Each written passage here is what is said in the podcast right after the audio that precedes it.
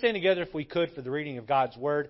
Isaiah 21, and uh, we're getting going about 10, maybe even 15 minutes later than normal this evening, and so uh, we'll move quickly here. But look at verse 1 and read down through verse 3 to begin with. We'll be looking at the whole chapter throughout the evening. The Bible says, The burden of the desert of the sea, as whirlwinds in the south pass through, so it cometh from the desert, from a terrible land.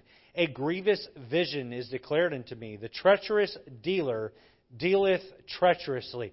And that's talking about a used car salesman. Amen? No, it's not. The treacherous dealer dealeth treacherously. Speaking of the hand of God, all right? And the spoiler spoileth. Go up, O Elam, besiege, O Media. All the sighings there, uh, thereof have I made to cease. Uh, Therefore are my loins, Isaiah says, filled with pain. Pangs have taken hold upon me. As the pangs of a woman that travaileth, I was bowed down at the hearing of it. I was dismayed at the seeing of it. We're looking at 11 different burdens uh, articulated here in this section of Isaiah. 11 different burdens laid out to 11 different people groups, all that either had uh, been difficult toward Israel or had the potential to be difficult toward Israel. And chapter 21 opens up uh, talking about the country of Babylon. In fact, if you look down at verse number 9, uh, toward the middle of the verse there, it says, And he answered and said, Babylon is fallen. Um, uh, is fallen. So this first one is circling back to the first burden we looked at back several chapters ago. It's talking back about Babylon. And then we'll see two other uh, nations where a burden or judgment is laid forth uh, via prophecy through the mouth of Isaiah. Now, the beautiful thing is that uh, when Isaiah gave these burdens, they were prophecy, but now where we are in the scope of time, these prophecies have now come true. And so we get to see God's work in action. We get to see prophecy that not only was given, but then turned around and fulfilled. And so tonight we're going to look at these three countries and we're going to consider this topic in our Bible study a harvest of judgment. A harvest of judgment. Let's pray together. Lord, thank you for the Bible. And Lord, we pray tonight we'd be able to make some strong applications we can take and uh, lay forth in our life and heart. And uh, Lord, leave here challenged the rest of the week to be more like you. Thank you for these that have come out on this Wednesday evening, and we pray you'd bless them for it. In Jesus' name, amen. You may be seated. Now, we all here this evening, uh, although I don't know any of, the, uh, any of us in here that are farmers, all of us understand the concept of uh, sowing and reaping. All of us do. All of us understand that there is a time where the field is prepared, and then seed goes down into that field, and then careful uh, watch care, or rather, watch care goes into that, and uh, there's pulling up of weeds and pH balance and all that goes into making sure the soil is right and stays right. And then comes the time of harvest where you go out in the field and uh, boy, that vegetation has put forth its fruit and uh, that fruit has come a time to be harvested and you sow and as a result you reap. Now, uh, we think of the terms of sowing and reaping in terms of agriculture and boy, uh, we, you, there's nothing better than going out in a field of fresh fruit and pulling up that fruit and being able to immediately put it in your mouth. When I was a boy, I worked on a peach farm for a short time, and I remember one day they had us out there pulling peaches in the Alabama uh, springtime. The sun was going down; it was just about time to quit, and there was a peach hanging there off of that peach tree and I reached up and plucked it and I went to stick it in the basket and the peach was overripe, too ripe to put in the basket, uh, too juicy to put in the basket and we were allowed to eat those. And I remember standing there, I was tired, I was covered in dirt, I was sweaty, it had been a long work day and I remember taking my teeth and sinking it into that peach and juice just running all over my face and down the front of my shirt and the satiation, the satisfaction of getting to enjoy that peach. We think of terms of sowing and reaping, we think of positive terms. But can I tell you that when you sow to the flesh, you reap corruption?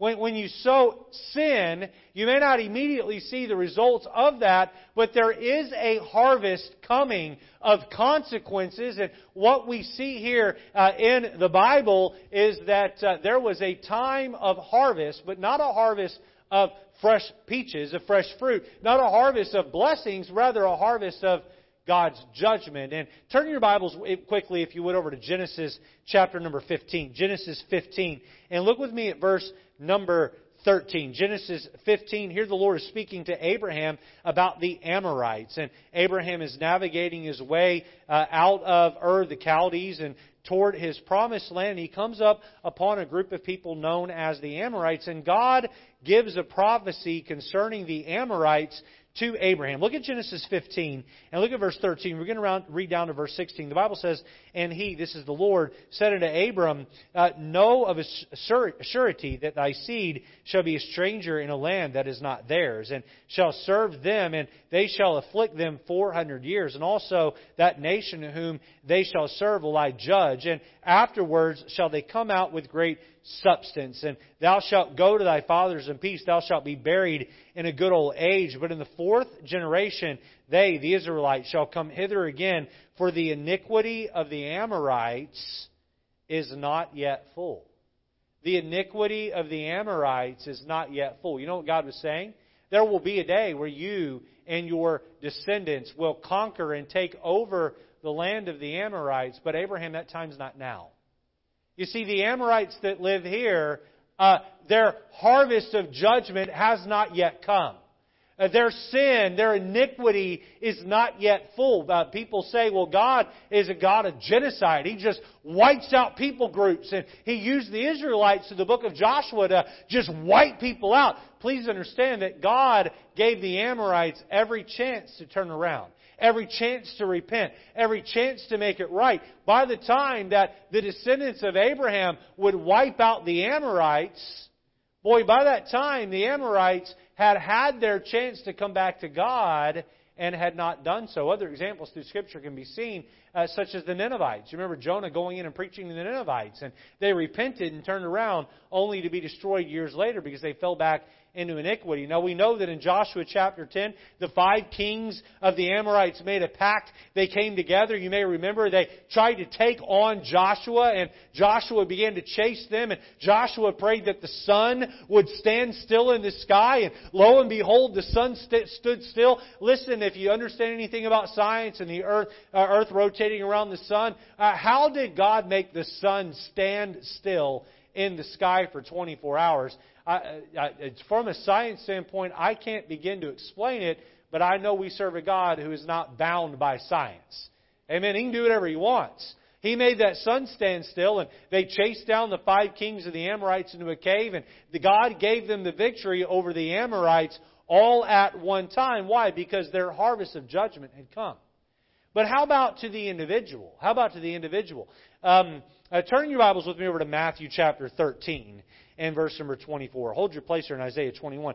Matthew chapter 13 and verse 21. You also, we, we see this trend in countries that a country who um, is righteous brings about the blessings of God. A country that is wicked and knows not the Lord and uh, despises the Lord, turns their back on the Lord, boy, that harvest of judgment comes. But the same is true for the individual. Look at Matthew 13.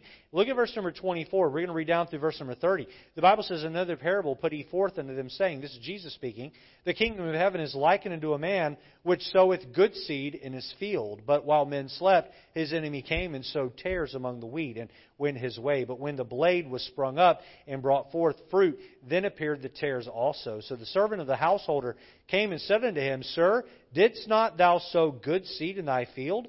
From whence then hath it tares? He saith unto them, An enemy hath done this. The servant said, say, uh, said unto him, Wilt thou then that we go and gather them up? But he said, Nay, lest while ye gather up the tares, ye root up also the wheat with them. Let both grow together until the harvest. And in the time of harvest I will say to the reapers, Gather ye together first the tares, and bind them in bundles to burn them, but gather the wheat into my barns. There's going to come a day there's going to come a day where God separates the wheat from the tares. He takes the tares and he throws them into everlasting darkness in the, in the fire of hell, and that harvest of judgment comes. He takes the wheat, those that have been saved, and he puts them into his barn, or they move on into heaven. There's a harvest of judgment not only coming for a nation, there's a harvest of judgment coming for individuals. Now, uh, we'll make the application more specific to you, the Christian, at the end of the message, but let's jump into Isaiah 21 and let's see a harvest of judgment. The sowing of wickedness that had gone on against God's law, now they've come to an end. The predicted end uh, uh, of, of Isaiah, the prophet, he predicts the end and the judgment, the harvest of judgment that awaits these three countries. Let's jump in here and notice the first country in Isaiah 21 and notice Babylon. Babylon. Now, point number one, Babylon. Look back with me at verse number one of Isaiah 21. The Bible says, The burden of the desert of the sea. As whirlwinds in the south pass through, so it cometh from the desert from a terrible land. Notice that phrase there burden of the desert of the sea. Desert of the sea. That's like saying dry water. Dry water. How do you have a desert in a sea? A desert in a sea. That's what we call a paradoxical phrase. A paradoxical phrase. Another way of saying that would be that is an oxymoronic phrase, right? Desert in the sea. And so you say, well, who is this talking about? Well, again, verse 9 tells us that this burden or judgment is against Babylon. God is circling back around to Babylon for a second time here. And it's interesting to note that this is not the first time that uh, Babylon has been referenced as, or rather, it won't be the only time in Scripture that Babylon is referenced as a desert and as a sea. Now, uh, Babylon was located in a desert place, but near the Euphrates River. So we have uh, Babylon in a desert near a river. Babylon in a desert near a sea, near water. Uh, uh, Jeremiah, for sake of time, let me just read these to you. Listen intently. Jeremiah 51, 13, the Bible says, O thou, speaking of Babylon, O thou that dwellest upon many waters, abundant in treasures, thine end is come, and the measure of thy covetousness. We see here there are people who are abundant in wealth, abundant in riches,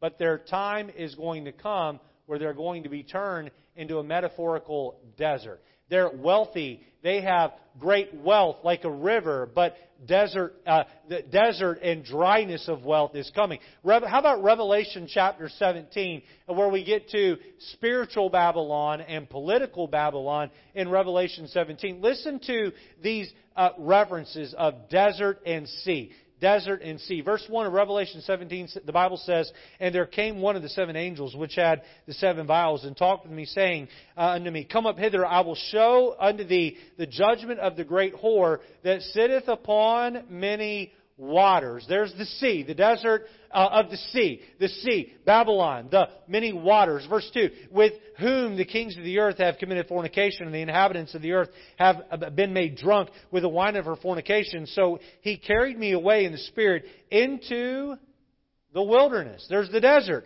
Verse 1 references the many waters, the sea. Uh, verse 3 references, uh, uh, references the wilderness. The Bible says, And I saw a woman, speaking of Mystery Babylon, upon a scarlet colored beast, full of names of blasphemy, having seven heads and ten horns. Here we see that Re- uh, Babylon is referenced here as the desert and the sea. The desert and the sea. Now, Christian, uh, let me just make a quick application here to you.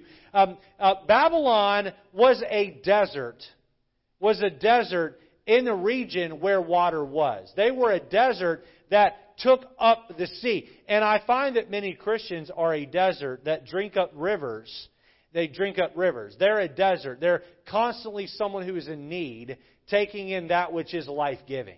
They're in need taking in that which is life giving. And another example, this would be like a dead sea where water flows in but never flows out. Water flows in and never flows out. How many of you here know much about the Dead Sea? Has anyone ever been to the Holy Land and been to that region of the Dead Sea?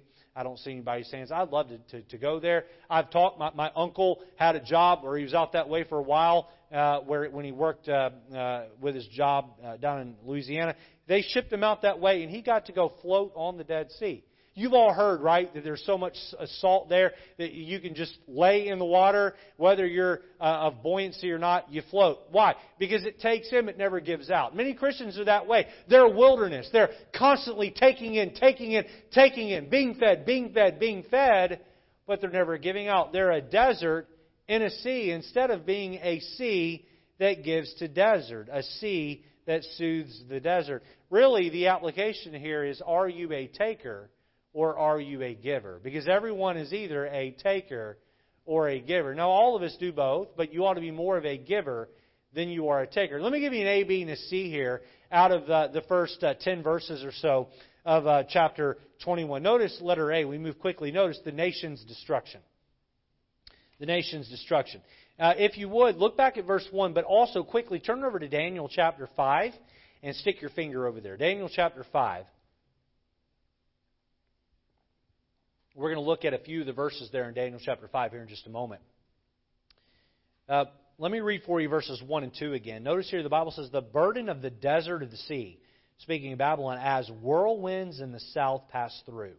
So it cometh from the desert, from a terrible land. A grievous vision is declared unto me. The treacherous dealer dealeth treacherously, and the spoiler spoileth. Go up, O Elam. And Elam is another reference to Persia. Uh, Besiege, O Media. All the sighings thereof have I made to cease. God is ordering the Medes and the Persians to conquer Babylon. By the way, that's exactly what would happen. The Medes and the Persians historically would conquer Babylon. Interestingly enough, uh, Isaiah is giving this prophecy. Watch this now.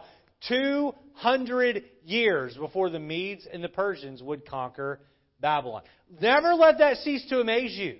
Again, I've said this before as we've gone through Isaiah, but imagine we had a prophet in today's time who predicted something to take place 200 years later in American history, and lo and behold, 200 years later, to that date, it were to happen. You'd say, wow, that's amazing. That kind of thing happened all the time with Old Testament prophets. Uh, turn over to Daniel chapter 5 with me, uh, if you would quickly. Daniel chapter 5, and we see exactly the story of how the Medes and the Persians took over Babylon just as Daniel prophesied. Daniel prophesied it would happen. And so you may know the story, but Belshazzar is the son of, of Nebuchadnezzar, and Belshazzar is the weaker son who is party oriented and he's a drunk and he's not a very good leader like his father was. And uh, Belshazzar takes over the kingdom and he decides he's going to throw a drunken party. And so in his drunken state, he orders to have the uh, the, uh, the, the the silverware and the plates and the and the golden cu- the golden vessels brought uh, from the, t- the temple that had been destroyed some years prior, and he has them brought out so they can drink and eat on them. And that was a big no-no, especially with God. Those, those were sacred vessels not to be touched. Look with me at uh, verse number 5 and 6. The Bible says, In the same hour came forth fingers of a man's hand and wrote over against the candlestick upon the placer of the wall of the king's palace. And the king saw the part of the hand that wrote. Then the king's countenance was changed, and his thoughts troubled him, so that the joints of his loins were loosened. Look here. And his knees smote one against another. You ever been so nervous that your knees knocked? You ever been uh, so in trouble that your knees knocked? How many of you know the feeling of when your boss calls you into the office or into a Zoom meeting. It's just you and him. I guess now it's not in the office anymore, right? Uh, it's uh, getting called in virtually. And you think, um, oh boy, I'm about to get it. How many remember when you're a little kid and you're uh, cheating in school? You all never cheated in school, did you? Never. Yeah, Tim probably cheated all the time over here, right? Um, yep, yep. And uh, cheating in school, and you get caught, right? And the teacher catches you red-handed and calls you out calls you out by name in front of the whole class, right? Your heart drops. Now, maybe not those scenarios. How many know what I talk about when you get called out in public and your heart drops? How many of you know what I'm talking about, all right? That's exactly what happened here. The hand of God appeared in this room where Belshazzar was having this drunken party with the vessels from the temple of the Lord, and a hand out of heaven appeared and began to write something on the wall. And I'm sure Belshazzar thought, Am I, is this really happening or am I drunk? And boy, he was in trouble with God. His knees began to knock. And so uh, they began to ask for an interpretation of the writing, as the writing didn't make sense. And so they brought in all the astrologers and the Chaldeans and the soothsayers, and nobody could figure out what it said. And all of a sudden, somebody remembered. I believe it was Belshazzar's wife remembered, hey, there's this Daniel guy, and he's pretty good at this thing. Let's get him. Turn over to verse number 17. Verse number 17. Turn over there with me. Look there. The Bible says, Then Daniel answered. They bring Daniel in, and then Daniel answered and said before the king, Let thy gifts be to thyself, and give thy rewards to another. Yet will I read the writing unto the king, and make known to him the interpretation. Skip down to 25. Here's the interpretation. And this is the writing that was written. Mene, mene, tekel, upharsin. This is the interpretation of thing. Mene, God hath numbered thy kingdom and finished it. Tekel, thou art weighed in the balances and are found wanting. Peres, thy kingdom is divided and given to the Medes and Persians, just like Isaiah predicted. Just like Isaiah predicted 200 years prior, uh, your kingdom is going to be given to the Medes and Persians. Verse 29 Then commanded Belshazzar, and they clothed Daniel with scarlet and put a chain of gold about his neck and made a proclamation concerning him that he should be the third ruler in the kingdom. In that night was Belshazzar, the king of, of the Chaldeans, slain, and Darius the Median took the kingdom, being about three score and two years old, or 62 years old. Just as Isaiah had predicted, the great Babylon had fallen. Now, uh, to put in context, Babylon falling, I don't know that I can adequately do it. We think of the U.S. of A. back in her glory days.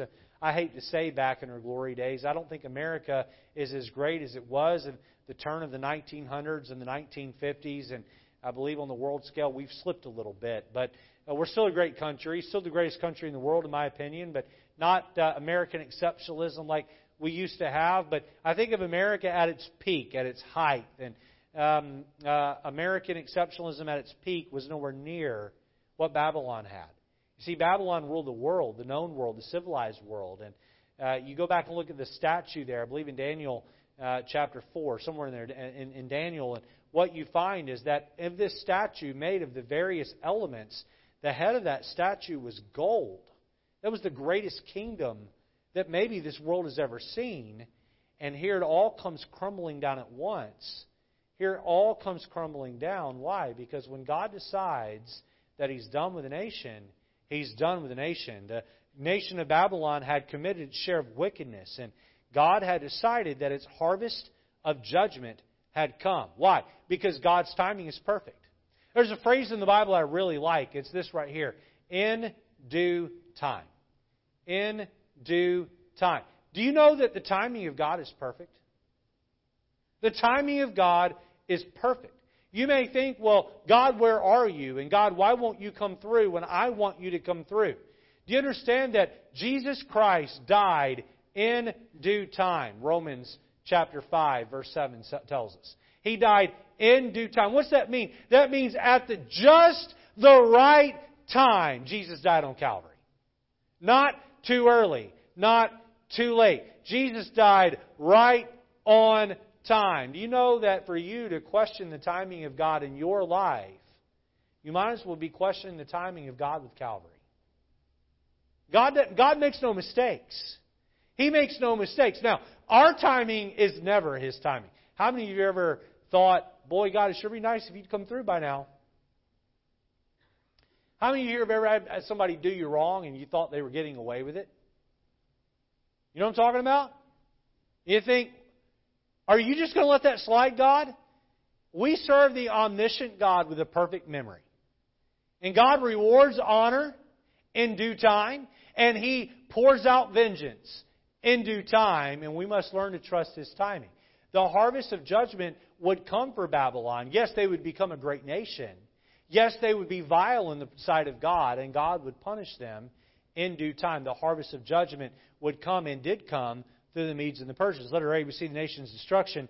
Quickly, letter B, let's notice the prophet's displeasure. The prophet's displeasure. Go back to Isaiah 21. Look at with me at verse number 3. And I get a great application here for us. Look at verse 3. The Bible says, Therefore, uh, Isaiah speaks, are my loins filled with pain. Pangs have taken hold upon me, as the pangs of a woman that travaileth. I was bowed down at the hearing of it. I was dismayed at the seeing of it. My heart panted. Fearfulness affrighted me. The night of my pleasure hath he turned into fear unto me. Now, I want you to uh, take your Bibles over to Proverbs chapter 24 with me.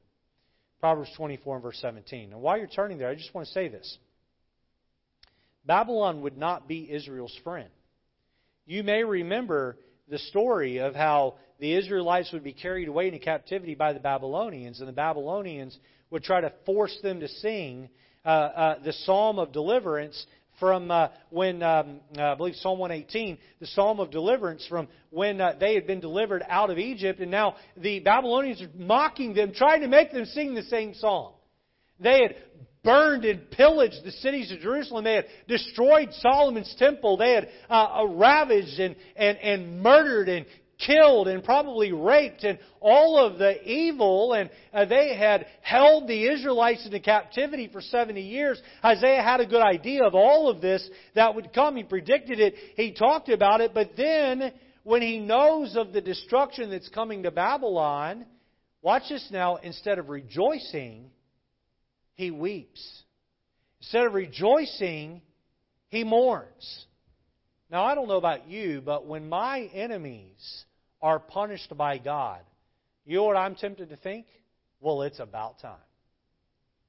Well, God, why couldn't you let them have it just a little bit more? Well, after what they did to me, boy, I sure hope they suffer. But that's not what Isaiah said. Isaiah said, My heart is broken when I learn of the destruction of the enemy of Israel. Look at Proverbs 24 17. The Bible says this Rejoice not when thine enemy falleth, and let not thine heart be glad when he stumbleth. It's natural to be happy when someone who has wronged you gets wronged. Isn't it? Thank you, God, for pouring it on thick. But Isaiah said, When I learned of the destruction awaiting Babylon, I was in more pain than a woman who is in pain giving birth. It hurt me to know what God was going to do to that country. I am uh, thankful that God's timing is perfect, but boy, it ought to bring great hurt to my spirit to know that one of my enemies would be punished by God. That's a maturity in Christ that the Lord ought to give us. Never, ever, ever, ever be happy when God serves vengeance on the head of one of your enemies. Never. Never rejoice over that. Boy, you ought to be brokenhearted that they would have to suffer in such a way. If you are, listen to this, this is a very important thing I'm about to say. If you are at a place where you are begging destruction to come on an enemy of yours, someone who's hurt you, and you are praying that they hurt, you are praying that they're in pain. You are excited at the prospect of God punishing them. That's a sign that you've not forgiven that person. It's a sign you've not let it go. I'm all for justice, and I'm all for God punishing wrongdoing. But boy, your heart ought to be, Lord, punish them enough for them to change. Punish them enough to get right. Not punish them so that they hurt like I hurt. Here, the prophet knew of the pain awaiting Israel. He knew of the evils of Babylon. He knew of the fall of Babylon, and the prospect of their fall broke his heart. Letter A, the nation's destruction. Letter B, the prophet's displeasure. Quickly, letter C, we see the watchman's declaration. Look at verse 5. And uh, verse 5 down through verse 10 actually reads as though you have a watchman in a tower looking over Babylon as they're destroyed. Now, look at verse 5. The Bible says, Prepare the table, watch in the watchtower Eat, drink, arise, ye princes, and anoint the shield. For thus hath the Lord said unto me, Go, set a watchman, let him declare what he seeth. So here you have a watchman in a watchtower looking over Babylon prophetically and, and seeing the destruction, the fall of Babylon. Verse 7 And he, the watchman, saw a chariot with a couple of horsemen, a couple of asses, and a couple of camels, and he hearkened diligently with much heed, and he cried, A lion, my Lord! I stand continually um, upon the watchtower in the daytime, and I am set in my ward whole nights. And behold, here cometh a couple of chariot, men of a couple of horsemen, and he answered and said, Babylon is fallen, is fallen, and all the graven images of her gods he hath broken upon the ground. O my threshing in the corn of my floor, uh, that which I have heard of the Lord of hosts, the God of Israel, have I declared unto you. How did Babylon fall? Well, we know the Medes and the Persians took the canals of the Euphrates River and cut them off. And so the water flow that would flow through the canals under the walls into the great city of Babylon, the waters would be stopped, the canals would come dry, and would give a natural uh, avenue for soldiers, chariots to come in under the walls and conquer the great city of Babylon. And the watchman says he sees chariots of men coming in and taking the graven images and smashing them. We talked about, when we looked at Babylon several weeks ago, we talked about how Babylon declares uh, uh, the mightiness of man and the idolatry of man. Jerusalem declares the mightiness of God and the worship of God. Babylon stands in stark contrast to Mount Zion. Babylon stands in stark contrast to the city of Jerusalem. And Babylon was always a place of great idolatry, going all the way back to the Tower of Babel and the building of that tower. The look at what man can do and look what we can edify with our own hands, and idolatry being that which is uh, constructed with hands, the graven images. And the Bible tells us the watchman sees them going in and taking the idols and smashing them on the threshing floor of the wheat. And that's exactly what the Medes and the Persians would do. Jeremiah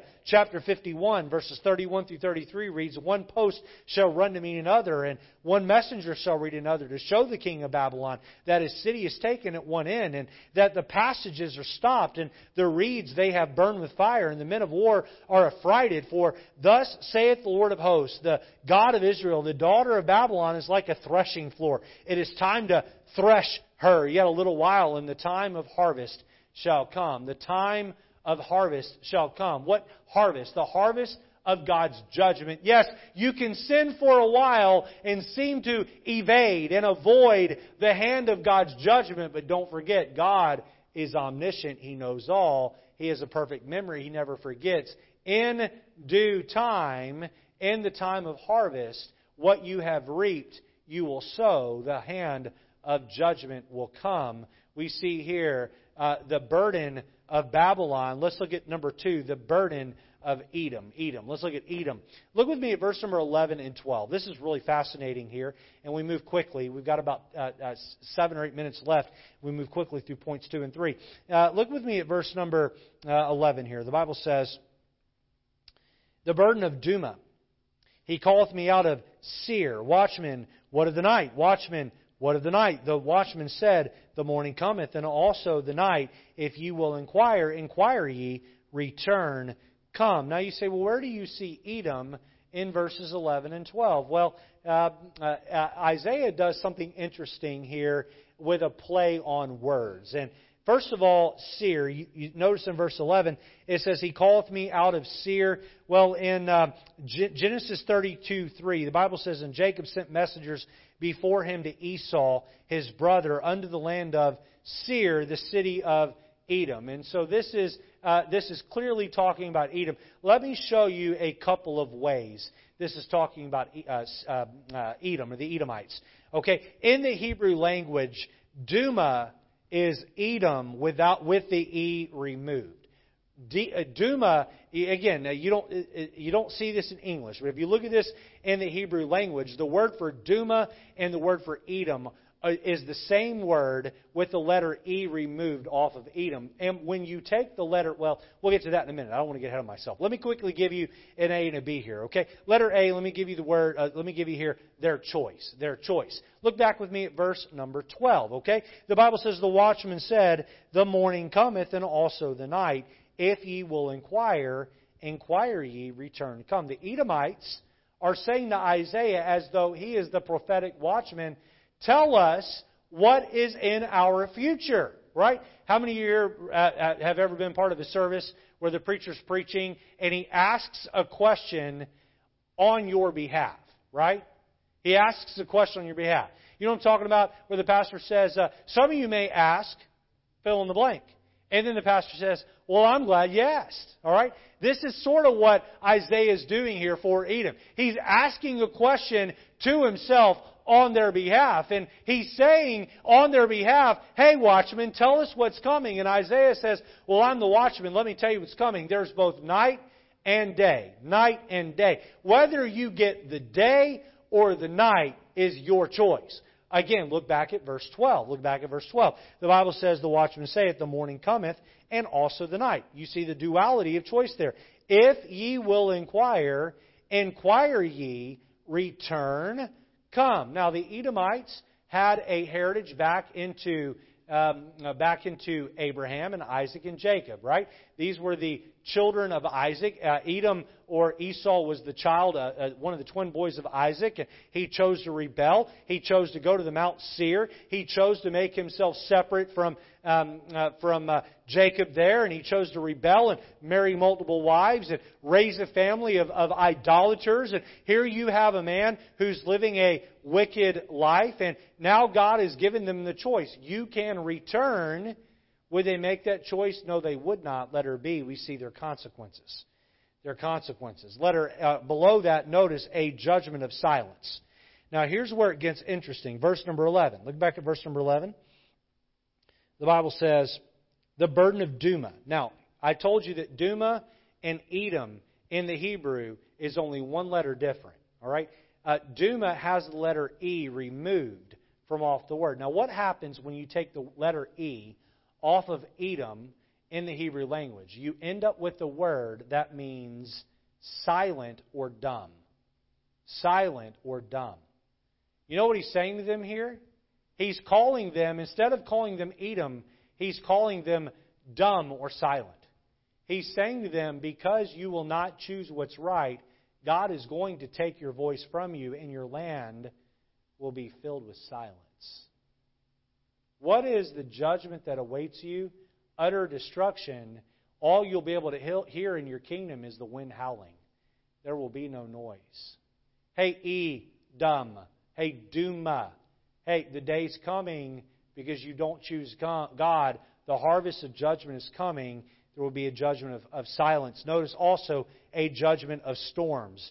The word seer the word seer in the Hebrew has two different meanings. It can mean rough or hairy. We know that Esau was both rough and hairy. And so, yes, there's, there's a play on words here by the prophet. He's talking about them being silent, but he's also talking about their coming, uh, there being an impending storm of, uh, of war that will wipe them out. And so the word uh, uh, seer also means storms, storm. There is a storm coming that will wipe you out. Edom is asking the prophet here, Watchman, what of the night? Watchman, what of the night? The prophet replies simply, The outcome is up to you. Will you choose to do right or not? History tells us the Edomites would be totally destroyed in the year 70 AD. Notice quickly, we've looked at we've looked at uh, the the burden of Babylon, the burden of Edom quickly, number three, and lastly, notice the burden of Arabia. We're not going to spend any time on this one.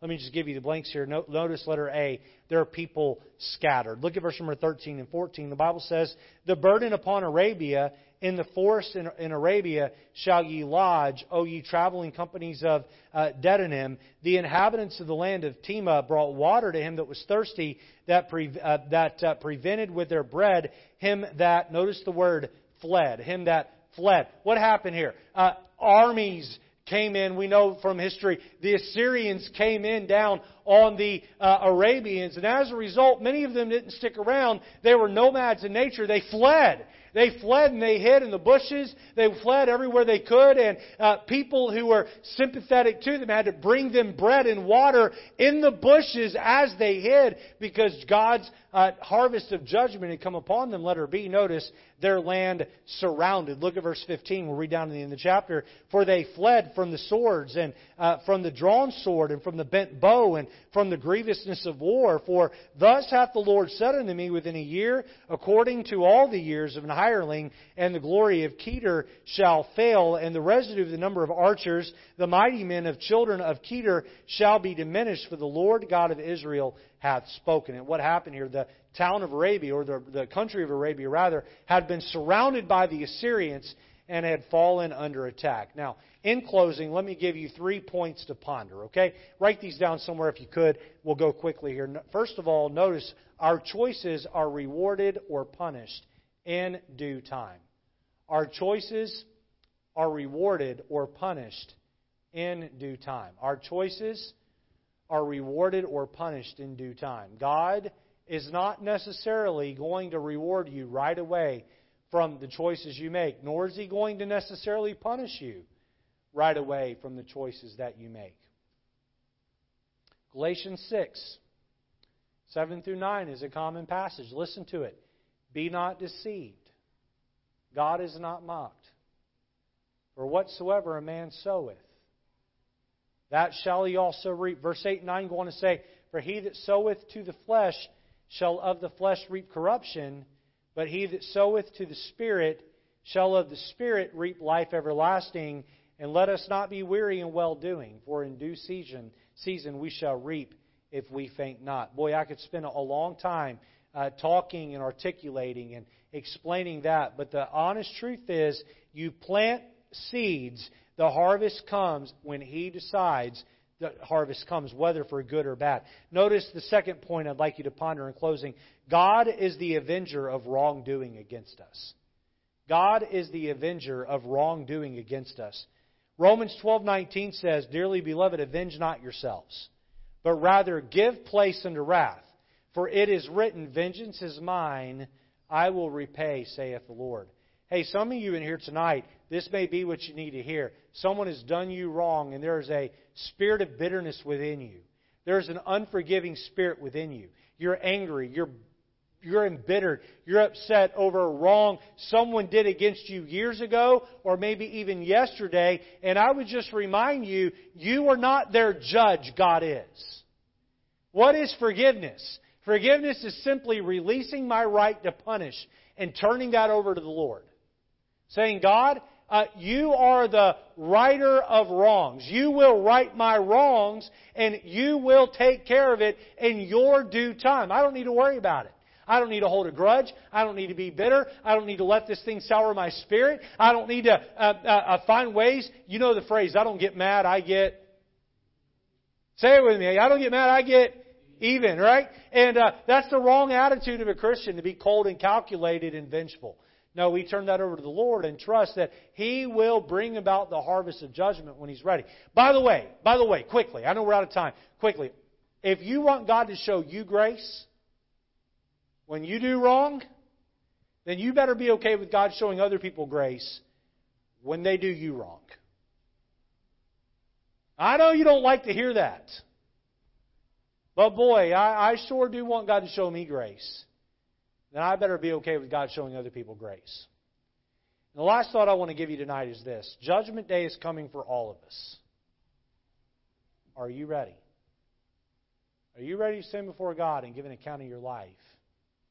The harvest of judgment is coming. God will either reward you or He will punish you. Are you living a life that will bring about reward and not punishment? So that's the Bible study tonight. I hope it encourage you. I hope you understand Isaiah 21 a little bit better. And I hope you are anticipating and living your life day by day with this idea of a harvest of judgment that awaits. I don't want to be like Babylon, Edom, or Arabia. I want to be, uh, uh, I want to be a child of God receiving reward in due time. Let's stand together to be dismissed with a word of prayer. Thank you all for being here tonight. You're an easy crowd to preach to, especially when you're sitting up close. Amen? Enjoy that.